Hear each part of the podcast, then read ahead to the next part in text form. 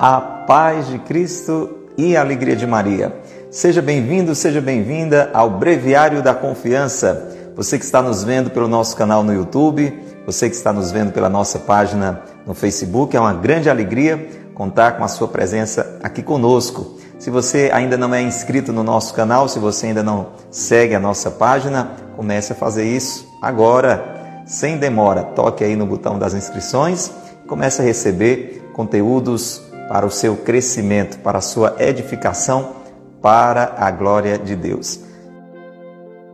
Pelo sinal da Santa Cruz, livrai-nos Deus, nosso Senhor, dos nossos inimigos. Em nome do Pai, e do Filho e do Espírito Santo. Amém. Vinde, Espírito Santo, enchei os corações dos vossos fiéis e acendei neles o fogo do vosso amor. Enviai, Senhor, o vosso Espírito e tudo será criado e renovareis a face da terra. Oremos. Ó Deus que instruíste os corações dos vossos fiéis com as luzes do Espírito Santo, fazei que apreciemos retamente todas as coisas, segundo o mesmo Espírito, e gozemos sempre de Sua consolação. Por Cristo, Senhor nosso. Amém. Ó Maria concebida sem pecado, rogai por nós que recorremos a vós. Vinde, Espírito Santo, por meio da poderosa intercessão do Imaculado Coração de Maria, vossa amadíssima esposa. Vamos unir o nosso coração ao de Nossa Senhora? Faça isso agora mesmo.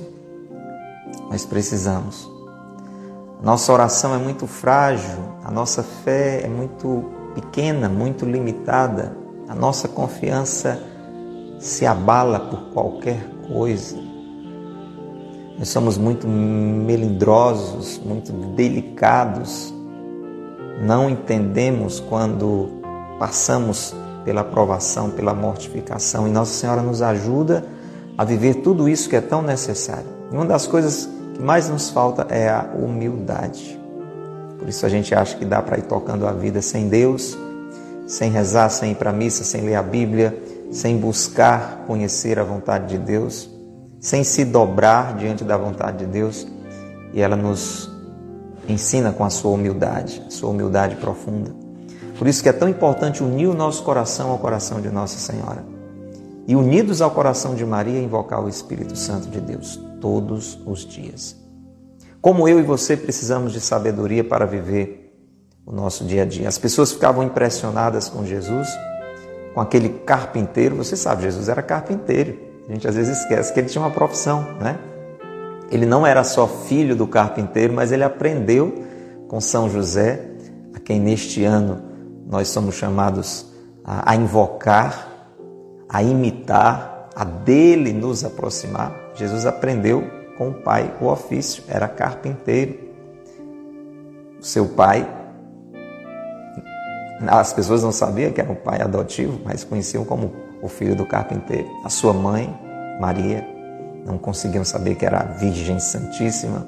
Então conheciam o pai, conheciam a mãe, conheciam os seus parentes, mas ficavam admirados como aquele homem aparentemente comum era tão cheio de sabedoria. Isso precisa acontecer comigo, isso precisa acontecer com você. Gilvanda, você está entendendo? Leiliane. E essa sabedoria, de onde vem? Do alto. É dom do Espírito Santo. Eu e você precisamos desta sabedoria para bem viver o nosso dia a dia. Vinde, Espírito Santo, por meio da poderosa intercessão do Imaculado Coração de Maria vossa amadíssima esposa. Fátima, diga comigo. Rita, reza também, Rita. Vinde, Espírito Santo, por meio da poderosa intercessão do Imaculado Coração de Maria, vossa amadíssima esposa. Invocamos Nossa Senhora, invocamos também a São José. São José, meio afetuoso Pai, ponha-me para sempre sob a vossa proteção Considerai-me como vosso filho e preservai-me de todo pecado. Lanço-me nos vossos braços, para que me acompanheis no caminho da virtude e me assistais na hora de minha morte. Amém. Vamos pedir a ajuda dos anjos. São Miguel Arcanjo, defendei-nos no combate. Sede o nosso refúgio contra as maldades e as ciladas do demônio. Ordem-lhe Deus, instantemente o pedimos, e vós, príncipe da milícia celeste, pela virtude divina, precipitai no inferno a Satanás e a todos os espíritos malignos que andam pelo mundo para perder as almas. Amém. Santo anjo do Senhor, meu zeloso guardador, se a ti me confiou, a piedade divina sempre me rege, me guarde, me governe e ilumine. Amém. Sua família de Deus, sua família é da Sagrada Família, a minha é, acredito que a sua também. Vamos dizer isso? Isso nos enche de tanta segurança, de tanta força, de tanto ânimo. Jesus, Maria e José, nossa família vossa é. Diga e até escreva isso, entregando a sua família aos cuidados da Sagrada Família. Para quem melhor nós poderíamos entregar a nossa família? Jesus, Maria e a José.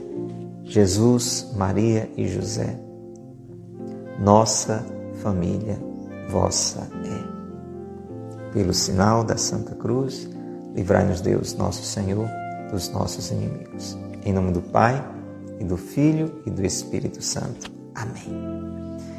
Em oração na evangelização, você pode e deve convidar muitos outros irmãos. Nós já somos um bom número, já somos muitos, mas podemos ser mais, mais pessoas podem ser alcançadas por esta graça.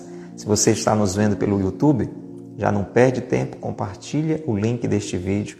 Faz a mesma coisa se você está nos vendo pelo Facebook.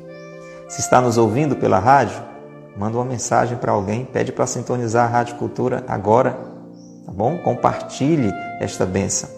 E se está conosco ao vivo pelo Instagram, você pode convidar muitas pessoas, 10, 20, 30, 40, 50 pessoas, faça isso agora. Cada pessoa que você convidar, com certeza a ela você vai evangelizar. Faça isso, Isa, Eliane e Oneide. Vamos lá, juntos, em oração na evangelização. Não se acomoda, convida outros irmãos. Breviário da Confiança deste dia 3 de fevereiro. Tema de hoje: Aqui se faz a vontade de Deus. Quando vem a doença? Ah! Como custa a virtude da paciência? Pois é esse o tempo mais precioso da vida, durante o qual se enriquece a alma cristã com a colheita de benefícios para o céu. Descuidamos-nos de fazer penitência voluntária pelos nossos pecados. E Deus, na sua misericórdia, envia-nos a doença para purificar-nos e nos fazer experimentar desde já um pouco do fogo expiatório do purgatório. Com pequeno sofrimento, pagamos aqui uma grande parte da dívida que contraímos com a divina justiça. Feliz o que sabe sofrer com paciência, pois amontoa riquezas para o céu. A perfeição consiste em fazer a vontade de Deus. E esta tanto se faz com a oração, assistindo à Santa Missa, com as obras de caridade, ou retido, crucificado, a padecer num leito de dores. Um só ato de conformidade com a santíssima vontade de Deus vale mais na doença, para a glória de Deus, do que mil trabalhos na saúde. Tal é a doutrina dos santos, havendo a experiência comprovado o valor e a fecundidade do sofrimento na igreja. Durante a última doença de Santo Geraldo Magela, mandou ele escrever o seguinte na porta da sua cela: Aqui se faz a vontade de Deus. E o santo dizia, sorrindo: Penso que meu leito é para mim a vontade de Deus. Esta santa vontade e a minha se unem aqui. Perguntando-lhe o médico se preferia a vida ou a morte, disse: Não quero viver nem morrer. Quero o que Deus quer. Sublime resposta.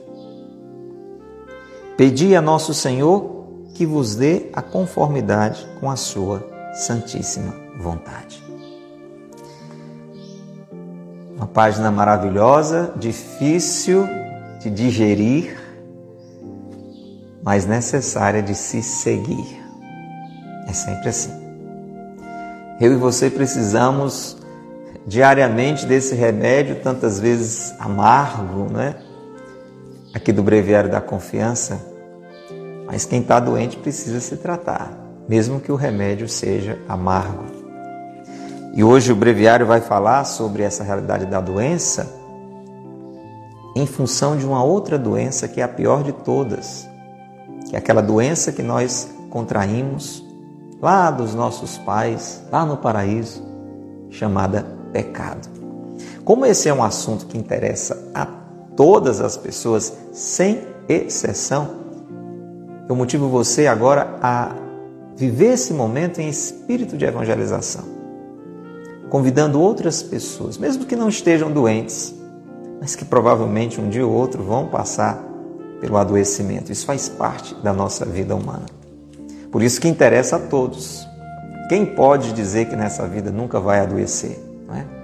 Entender que eu e você podemos viver e devemos viver a realidade da doença dentro de um mistério da vontade de Deus, dizendo diante daquela realidade difícil, exigente, de um adoecimento, dizendo aqui se faz a vontade de Deus, como São Geraldo Margela vai nos ensinar hoje, é uma sabedoria, é uma riqueza que eu e você precisamos tomar posse dela, precisamos aprender para bem viver. Por isso, motivo mesmo a você a entrar nessa reflexão, mas em espírito de evangelização, convidando outras pessoas para se unirem a nós. Quando vem a doença?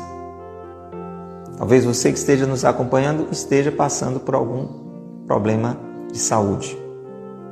Pode ser mais simples, pode ser mais grave, ou já passou, ou venha a passar. Isso faz parte da nossa vida humana, não fazia parte.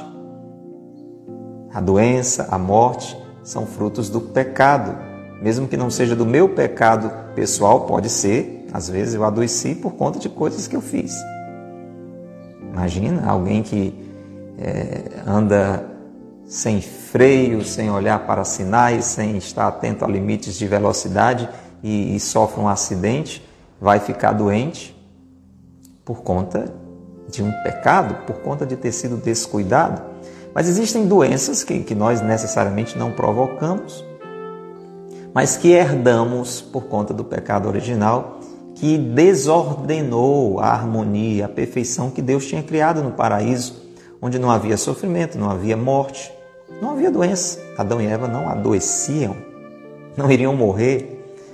O pecado feriu toda aquela harmonia que Deus tinha criado com tanto amor e trouxe toda sorte de desgraças para o mundo, entre elas a doença, o sofrimento. E hoje nós vamos nessa página entender que Deus, na sua bondade, encontrou uma forma de transformar isto que se tornou inevitável por conta do pecado original, que quebrou, que feriu essa ordem que Deus tinha deixado toda estabelecida toda bem organizada, Deus, através do seu Filho Jesus, que, que é enviado para que o mundo seja reordenado, para que o mundo seja resgatado, curado, santificado, elevado, transformou os males em bem. Jesus transformou a morte em vida, aceitando morrer por amor a nós. Jesus não só venceu a morte ressuscitando, mas nos abriu as portas para o céu, nos deu a possibilidade de viver eternamente na sua glória. Veja, aquela paixão, aquele sofrimento se transforma em redenção, em salvamento, né? em salvação, em vida nova. E isso precisa acontecer a partir de então com cada um de nós nos sofrimentos, nas dificuldades da vida. A gente vai entender isso, que é um mistério. A gente precisa, pelo menos, tocar um pouquinho nessa realidade e crescer com este conhecimento. Porque quando vem a doença, nós temos muita dificuldade de conviver com ela. A Célia, você pode concordar comigo, né, Celinha? Jussara, Idélia, você não tem essa dificuldade? Eu tenho. Imagino que você tem também. Nos falta paciência. É ou não é socorro? Nos falta paciência, a gente fica impaciente, a gente fica muitas vezes inconformado. Nos custa ter paciência no momento da doença. Agora preste atenção a esse ensinamento.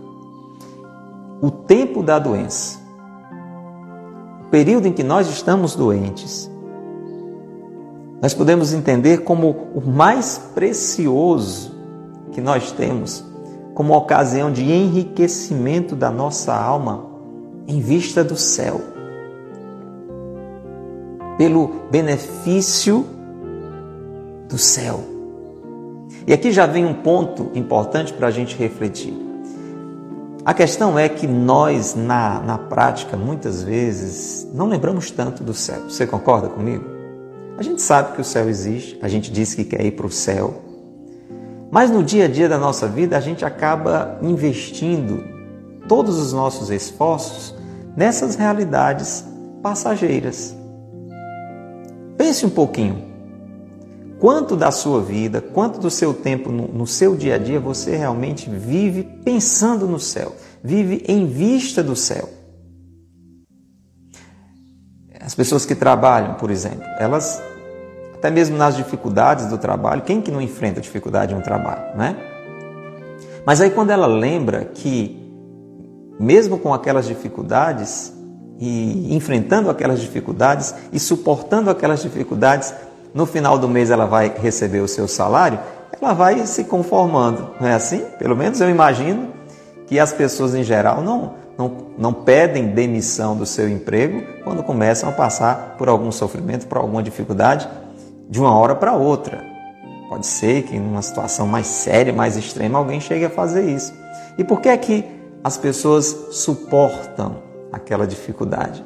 Porque elas querem a remuneração. Eles, eles querem a recompensa. Eu e você queremos no final do mês receber o, o pagamento, aquele salário, aquela recompensa para tocar a vida.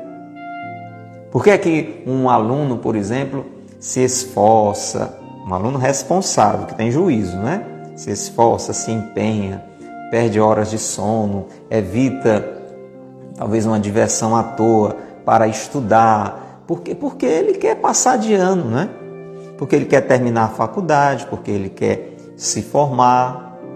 Então, aquele sacrifício vale a pena. E é, é bom que seja assim. Por que é que alguém às vezes acorda cedo e faz caminhada e corre e vai para uma academia e evita uma comida é, menos adequada e procura uma comida mais saudável. Por quê? Porque quer ter uma boa saúde física, porque quer viver mais, porque quer ter até uma boa estética para se apresentar melhor diante das pessoas. Você está entendendo? E eu poderia citar tantas outras coisas boas, necessárias, mas se você for prestando atenção, Mislane, você concorda comigo? Tudo isso está sendo em vista desta vida. O salário que eu recebi no final do mês,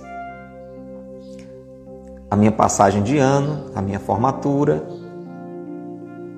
a minha boa saúde física, a minha boa estética. Todas essas coisas são coisas deste tempo. Coisas boas, eu estou falando só de coisas boas, mas são coisas deste tempo e coisas passageiras. Né? O Ângelo aqui está lembrando quanto esforço feito para passar no Enem. Eu não estou dizendo que essas coisas não devem ser valorizadas, mas o que eu quero que você reflita comigo é: e em vista do céu, quais são os nossos esforços, né? Como é que a gente lida também com os desafios, com as dificuldades, com o sofrimento em vista do céu? Não é verdade que a gente não pensa muito nisso? Você concorda comigo? A gente vai vivendo nesse corre-corre da vida e não e não vive em vista desta colheita de benefícios para o céu. É sobre isso que o breviário da conferência está falando hoje e fala tantas vezes. Porque na realidade, meu irmão, minha irmã, tudo mais vai passar.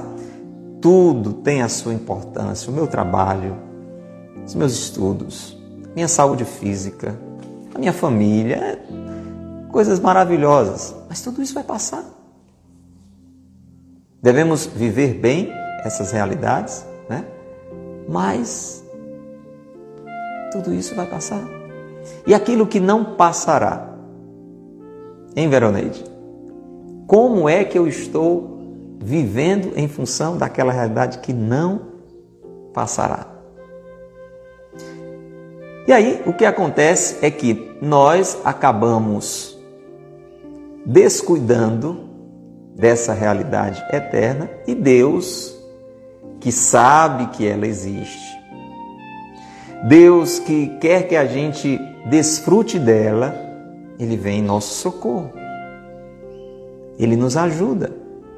É como a relação entre pais e filhos, principalmente na infância, na juventude. Nem sempre, ou quase nunca, a criança ou o jovem pensa no futuro né?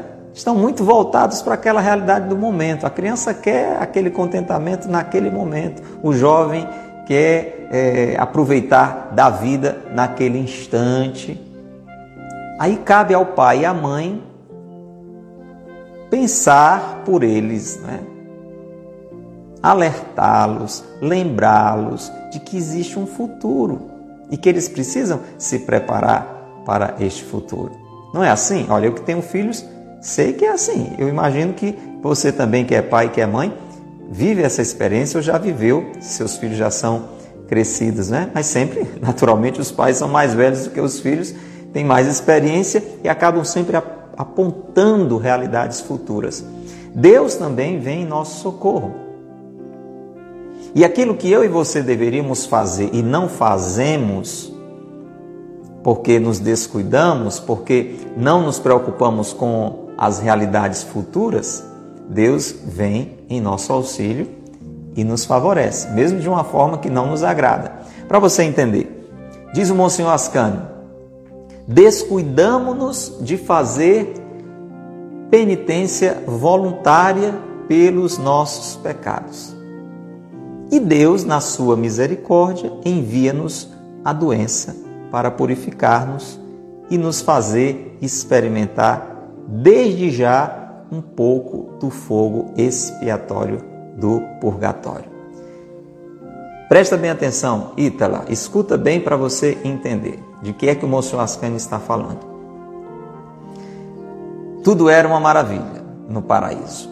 Quando o pecado entrou na história da humanidade, tudo ficou desordenado. E o homem e a mulher estavam condenados à morte eterna.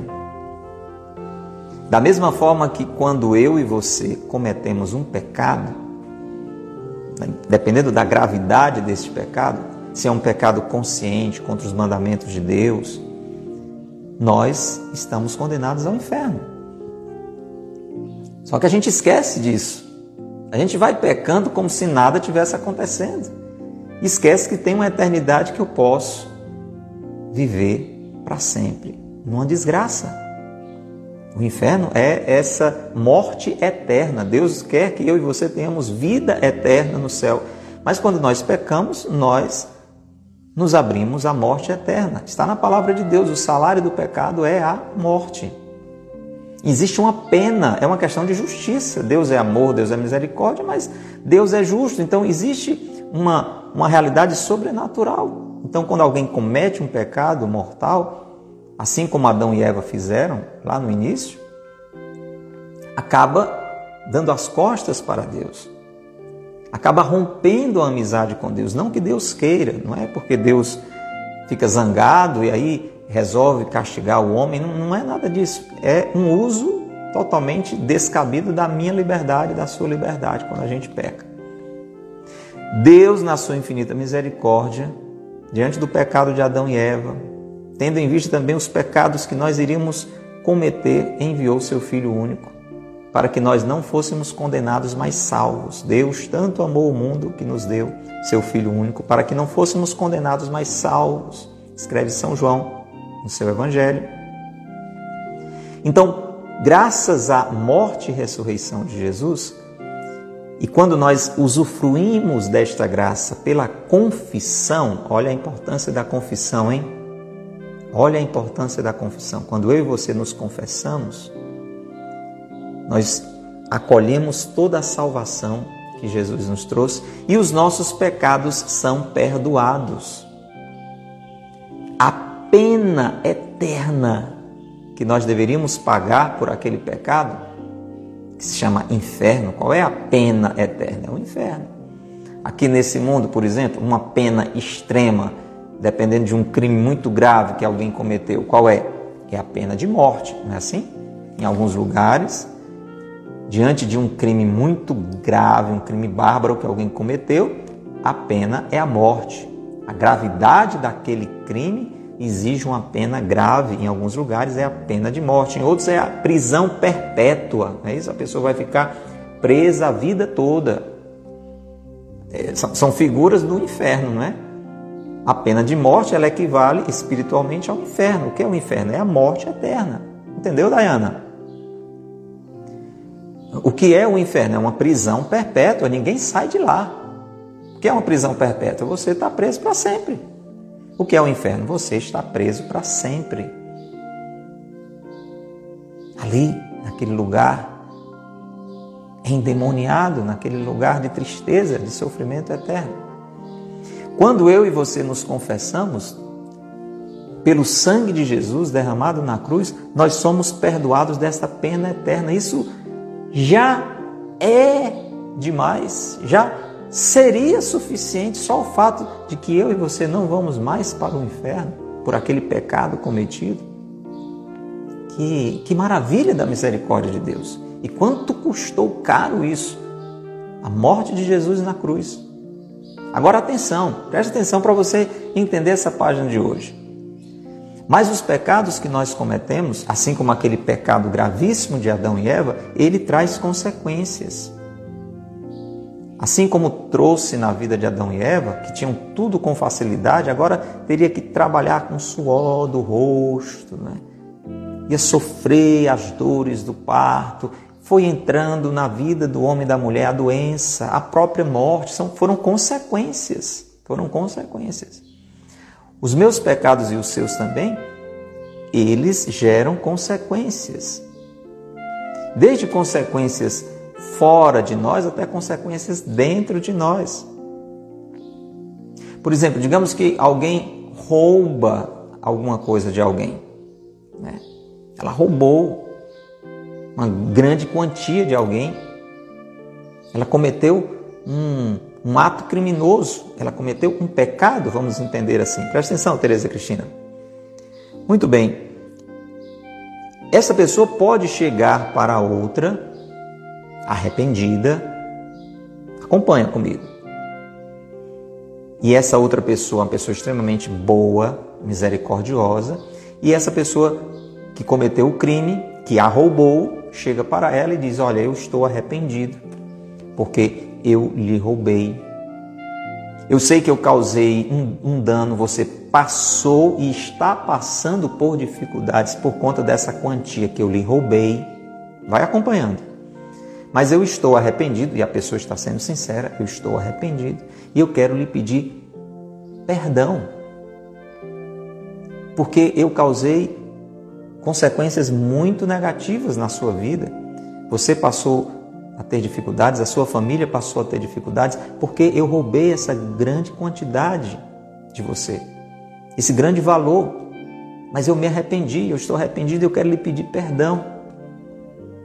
E essa outra pessoa que foi roubada, que foi lesada, que foi prejudicada, é tão boa, é tão misericordiosa que diz: Eu lhe perdoo.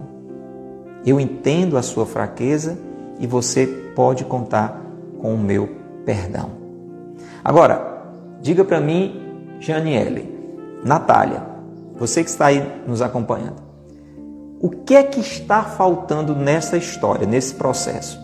A pessoa roubou uma grande quantidade da outra, causou um prejuízo enorme a ela, à família, se arrependeu verdadeiramente, de coração, não é embromação, se arrependeu mesmo e vai até aquela pessoa que foi prejudicada e pede perdão por todo aquele dinheiro que roubou e por todo o mal que causou. O que é que está faltando aí para a história ficar justa, correta? A pessoa que foi prejudicada perdoou. Digo, não, eu lhe perdoo por esse mal que você me fez. Eu lhe perdoo. O que é que está faltando? Muito bem, Luciana. Pagar a consequência. Você acha que é ou não é justo, Ítala, reparar, como você está dizendo? Claro que é.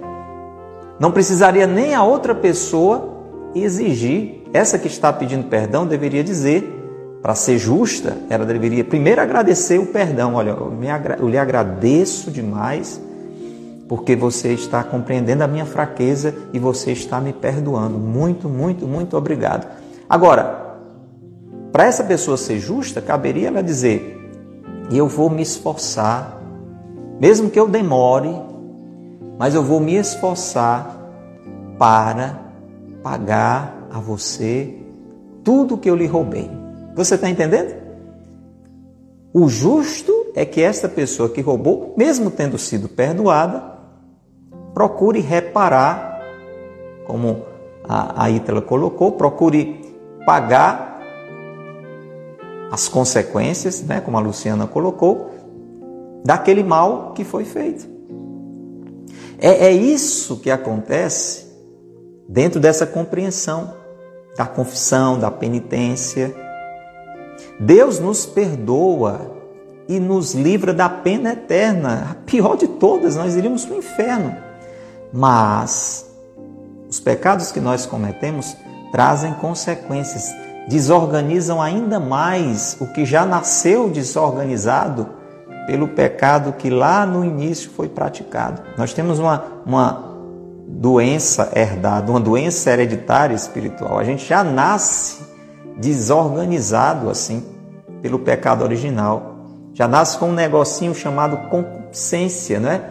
Uma inclinação para o que não serve. Quem é que não tem isso, né?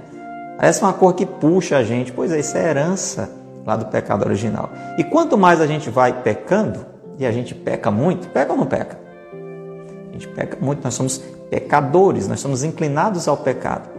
E quanto mais distante de Deus a gente está, quanto mais distantes de Deus a gente está, mais inclinados ao pecado a gente fica. Quanto mais perto de Deus a gente está, o pecado vai perdendo força, vai perdendo força, vai perdendo força, até que nós podemos viver longe do pecado e devemos viver longe do pecado.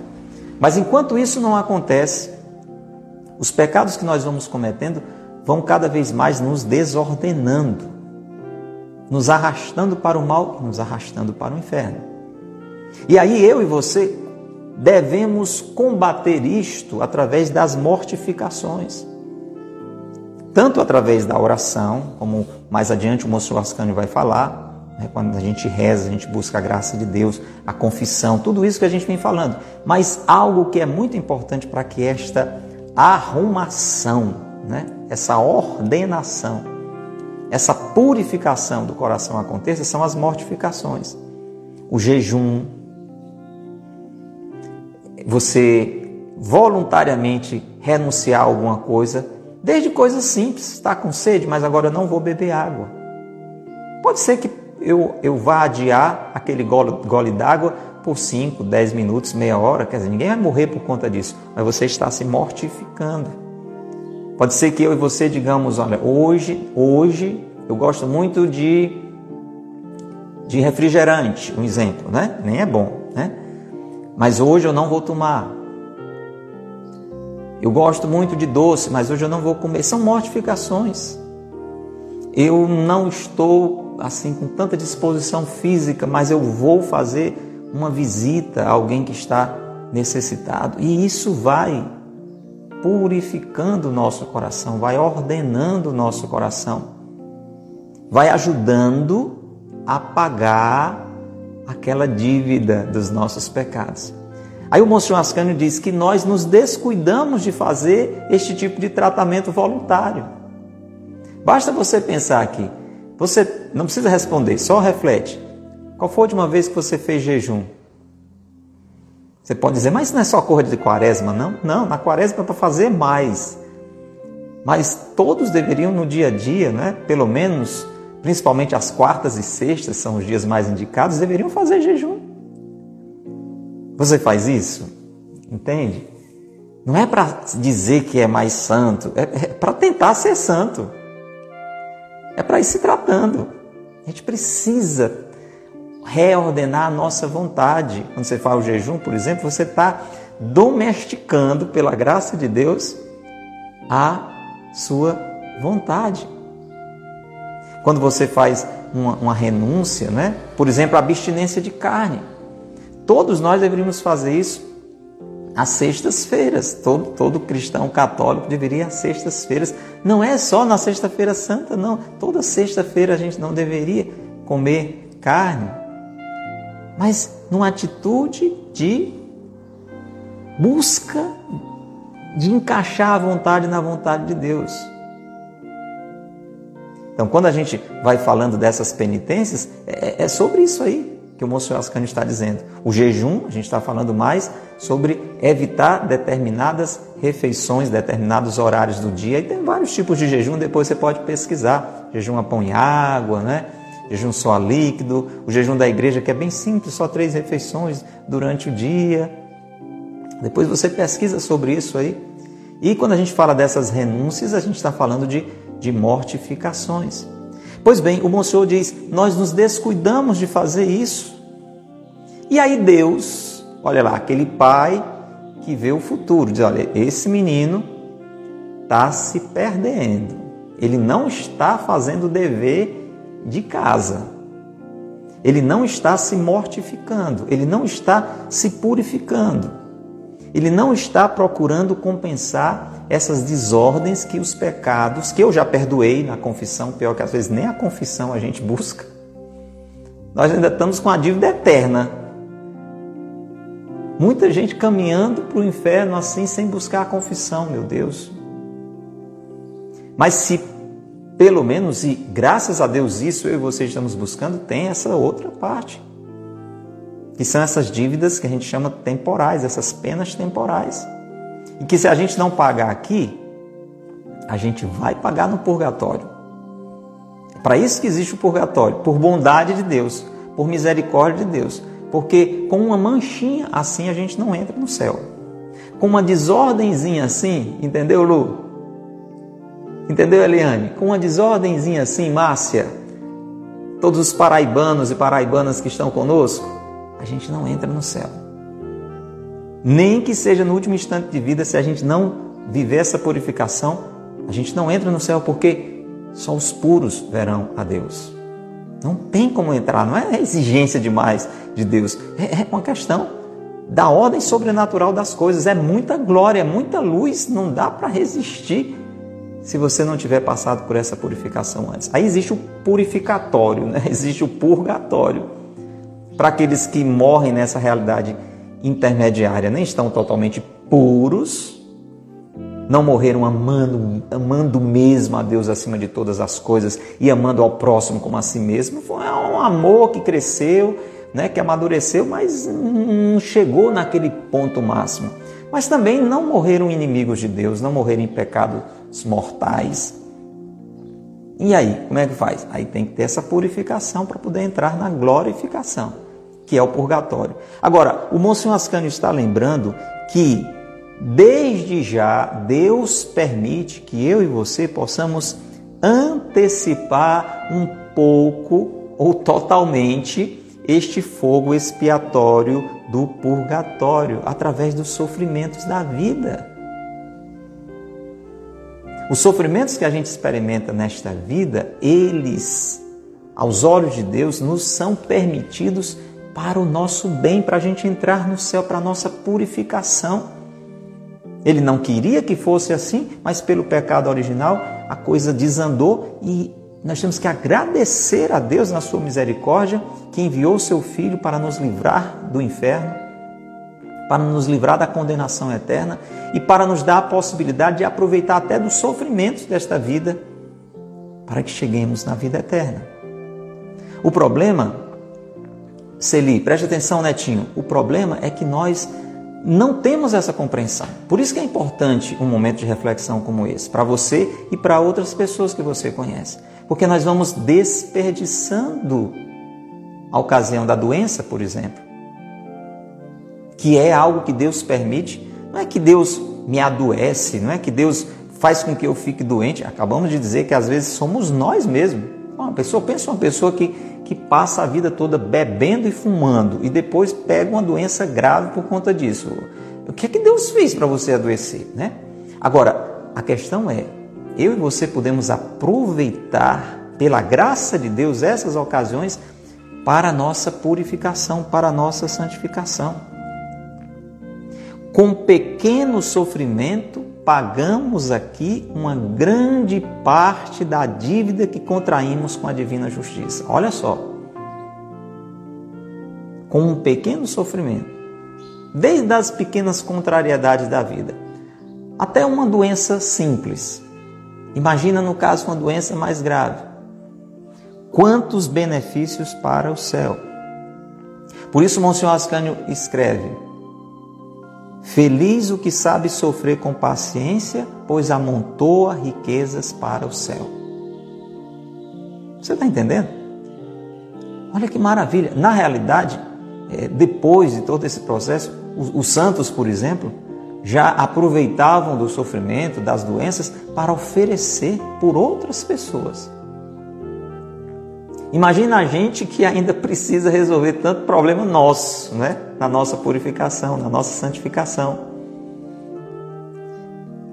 A perfeição consiste em fazer a vontade de Deus. Olha, tudo isso aqui que a gente está falando é para que eu e você cheguemos ao ponto de viver santamente. E a gente vive santamente quando está na vontade de Deus. Agora, a purificação é porque a nossa vontade é teimosa. A nossa vontade ela vai no sentido contrário à vontade de Deus. Por isso a necessidade das penitências, das mortificações, para a gente ir colocando rédeas na vontade da gente, dirigindo a nossa vontade à vontade de Deus. E a gente faz isso quando a gente reza, ele está dizendo isso. Né? A gente faz a vontade de Deus quando a gente reza. Deus quer que a gente reze? Quer. A gente faz isso quando vai à missa. Deus quer que a gente vá à missa? Sim, porque a gente precisa. Né? Deus não aumenta em nada quando a gente vai para a missa. Deus não aumenta em nada quando a gente reza. É para a gente crescer. É a gente que se beneficia. E por isso é a vontade de Deus. A gente faz a vontade de Deus quando pratica o bem, quando você dá uma esmola de coração, quando você visita uma pessoa que está doente, você está vivendo a vontade de Deus, você está fazendo a vontade de Deus? Sim. Você está se santificando, você está se aperfeiçoando? Sim. Atenção. Mas também nós fazemos a vontade de Deus, e nesse caso de um modo muito especial, muito particular, quando nós estamos padecendo num leito de dores. Quando, quando nós estamos passando por um problema de doença. Aí você diz: Não, mas tudo bem, a missa sim, eu sei que é da vontade de Deus. A oração, sim, eu sei que é da vontade de Deus. Fazer o bem aos pobres, eu sei que é da vontade de Deus. Mas adoecer da vontade de Deus. Tudo que nos acontece está sob a misteriosa e amorosa vontade de Deus. Mesmo que Deus não tenha provocado aquilo, Deus permitiu. Deus permitiu. Para um crescimento. Também você que é pai e mãe, talvez tenha experimentado isso, alguma, alguma ocasião em que seu filho, sua filha, na teimosia, na rebeldia, insistiu em fazer alguma coisa que você já tinha alertado várias vezes que não fizesse. E chega um momento em que você, de alguma forma, como que permite. E alguém até pergunta, mas, mas você não vai fazer nada? E você diz, não. O que eu podia orientar, eu já orientei. Agora, é preciso que, que ele aprenda pela própria experiência. E embora você saiba que aquilo vai causar um mal para ele, para ela, você você sabe que dali ele pode tirar uma lição, ou não, mas pode tirar uma lição. Então, é, é um pouco dentro desse mistério que só no céu um dia a gente vai entender que Deus permite também uma situação de doença, provocada ou não por nós, mas nem que entendamos assim, provocada lá pelo pecado original, que trouxe essas desordens para a humanidade, Deus permite querendo que dali eu tire um bem.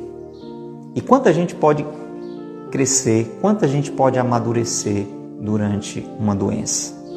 Crescer na paciência, crescer na humildade, crescer na sensibilidade para com o outro. Porque tem tantas situações que a gente diz assim, olha, isso aqui só sabe quem passou por isso. O próprio Jesus, por que é que ele se compadece, mesmo sendo Deus, de uma forma especial por nós? Porque ele tomou sobre si as nossas dores. Jesus viveu a nossa humanidade na integridade, então ele sabe pelo que nós passamos. Então, alguém, por exemplo, que passa por uma doença, ela se torna, ou deveria se tornar, uma pessoa mais solidária, uma pessoa mais sensível para com o outro. Você está entendendo? Então, é nessa expectativa que Deus permite também, ou seja, é também vontade de Deus. Não que Deus faça isso com alegria, com satisfação, é, feliz porque vê o nosso sofrimento. Não, você não pode pensar que Deus Pai viveu assim a cruz de seu filho Jesus. Deus sofreu com Jesus, o Pai, Deus Pai, sofreu com Deus Filho ali na cruz.